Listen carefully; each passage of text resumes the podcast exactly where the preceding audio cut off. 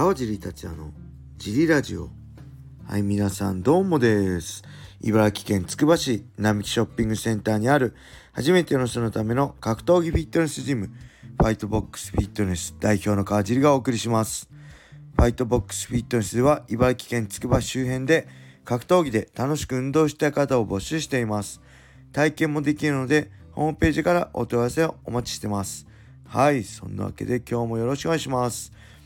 えー、昨日はですね、あ、朝からね、ベラトール281見てましたね。えー、この前ね、土曜日やった渡辺香奈さんの試合は見てたんですけど、他の試合見てなかったんで、えー、他の試合見てました。まずね、ポール・デイリーね、えー、結構日本の選手と北岡君とも戦ってるし、えー、美咲さんとも戦ってるし、えー、ニック・ディアスとかね日本に馴染みの深い選手と戦ってますよね。の引退の試合でしたね。えっ、ー、とねまあ KO で勝ったんですけど逆転 KO 勝ちしたんですけどやっぱりねこれツイッターでも言ったんですけどデイリーといえばね美咲和夫選手元プライドねウェルター級チャンピオン現在ハレオのね、えー、美咲選手あ美咲さん対デイリーね。これねえー、2010年ぐらい前ですよ2012年のストライクフォースでやってるんですけどこれねぜひファイトバス USC ファイトバス契約してる人はね見てください。本当にねすごいんですよ。美咲さんがこれ大和魂っていうの。まあ海外での試合なんですけど海外で、まあ、日本人選手がね、えー、今苦戦してますけど勝つとしてやっぱこういう気迫が必要なんじゃないかなって僕 USC にね出る前に参考にした試合ですね。僕もこういう心構えで試合しなきゃ勝てないなと思ってね。あのー、本当デイリーね喧嘩屋でねイケイケなんですよ。そのデイリーが美咲さんがね、えー、真っ赤にね自分の血で、えー、染まってる状態でね3ラウンド、えー、ガンガンプレッシャーかけてね前に出続けることでそのポール・デイリーがね怯え出して下がり始めるんですよね。そのシーンぜひねあの面白いんで見てほしいです。USC ファイトパスで見れます。はい。あとはなんだ、あ、亮と町田のね、えー、敗戦とかね、えー、誰がこうやってもうね、負けると思ったのっていうぐらい昔の亮と町田って強くてね、ほんと MMA のね、完成形だな、ストライカーの完成形だなって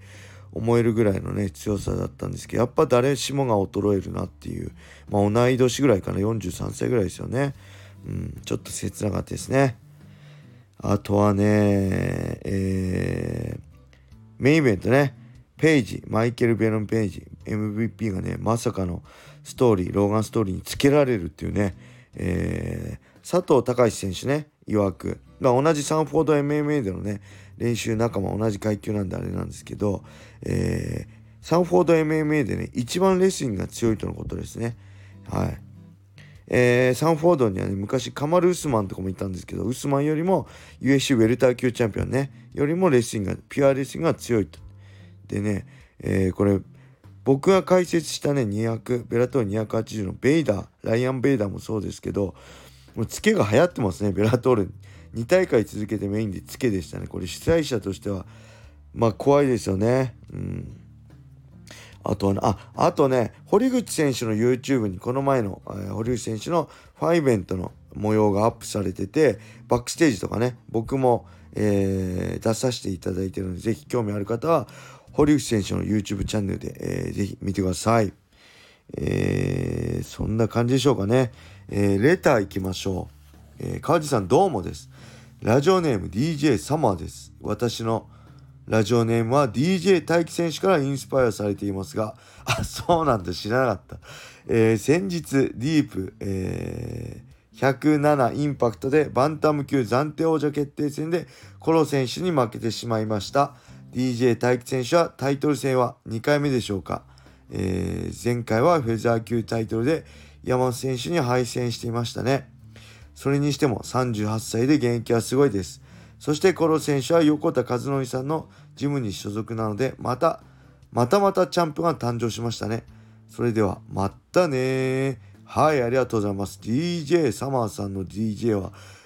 DJ タイから来たんですね。はい、知らなかったです。えー、っとね、そう、あ、これ見ました。ちょうどね、見ました、今日。あの、あり、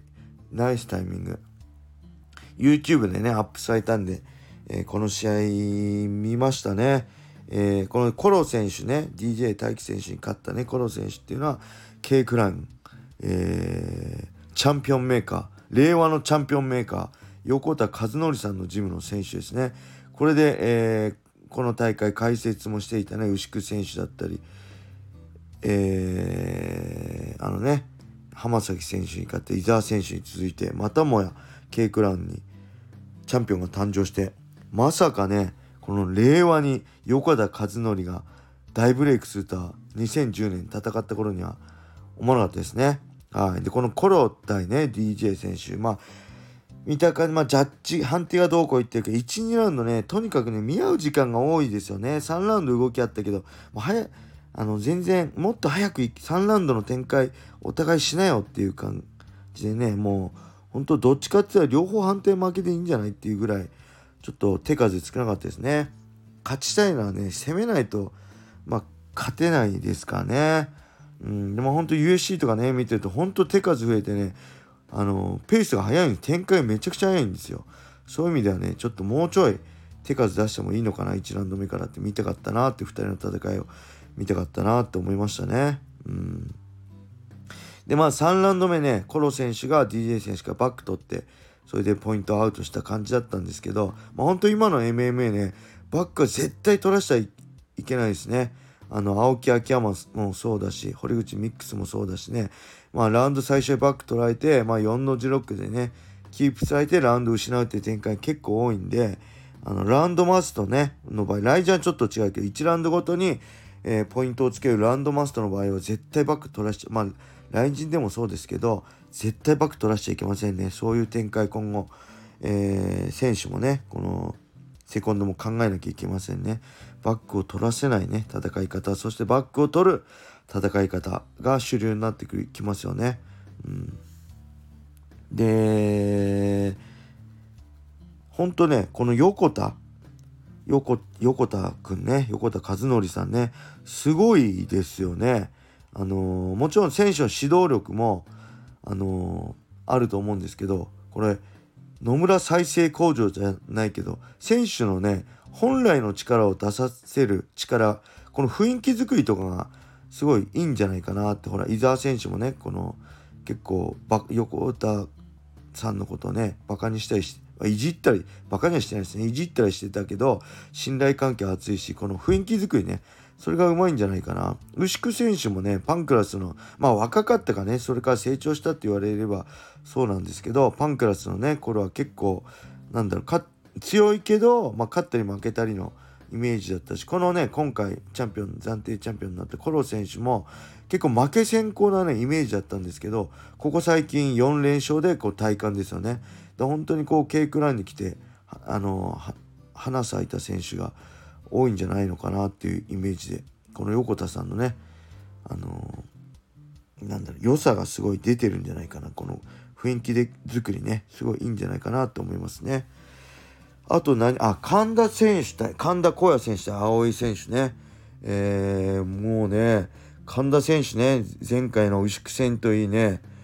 あのー、この青い戦闘員ねすごいいい修羅場くぐってるなって感じましたね。是非見てくださいこれ。神田選手と青い選手の一戦。決してね打たれ強くはないんですよね。KO 負けもしてるしね神田選手。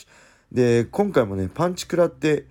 効いてたんですよね。あわや。多分あのままあのー、まとめられてたらストップでレフリーストップで負けてましたね。ただね神田選手レレスリング出身レスリングが強いんで、まあ、聞いた後うまく組みついてねこうダメージをごまかしてね、えー、その後スタンドに戻っても、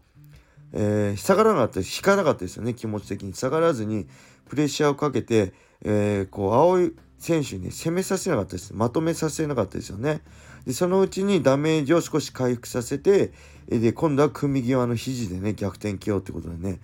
いやーすごかったです。これ楽しみ。もう僕一緒に練習してしてた頃からね神田選手みたいな選手はきっとトップまで行って USC まで行くんじゃないかなと思ってましたけどちょっと今後楽しみですね、えー、そしてメインの新竜選手対藤田選手ね。えー、まあこれ新竜選手勝ったんですけどなんといってもね新竜選手21歳なんですよ。まだ今年22歳の年かな。21歳なんだけどベテランのようなね戦いっぷり。これベテランってねこれ褒め言葉ですからね。こう MMA ってね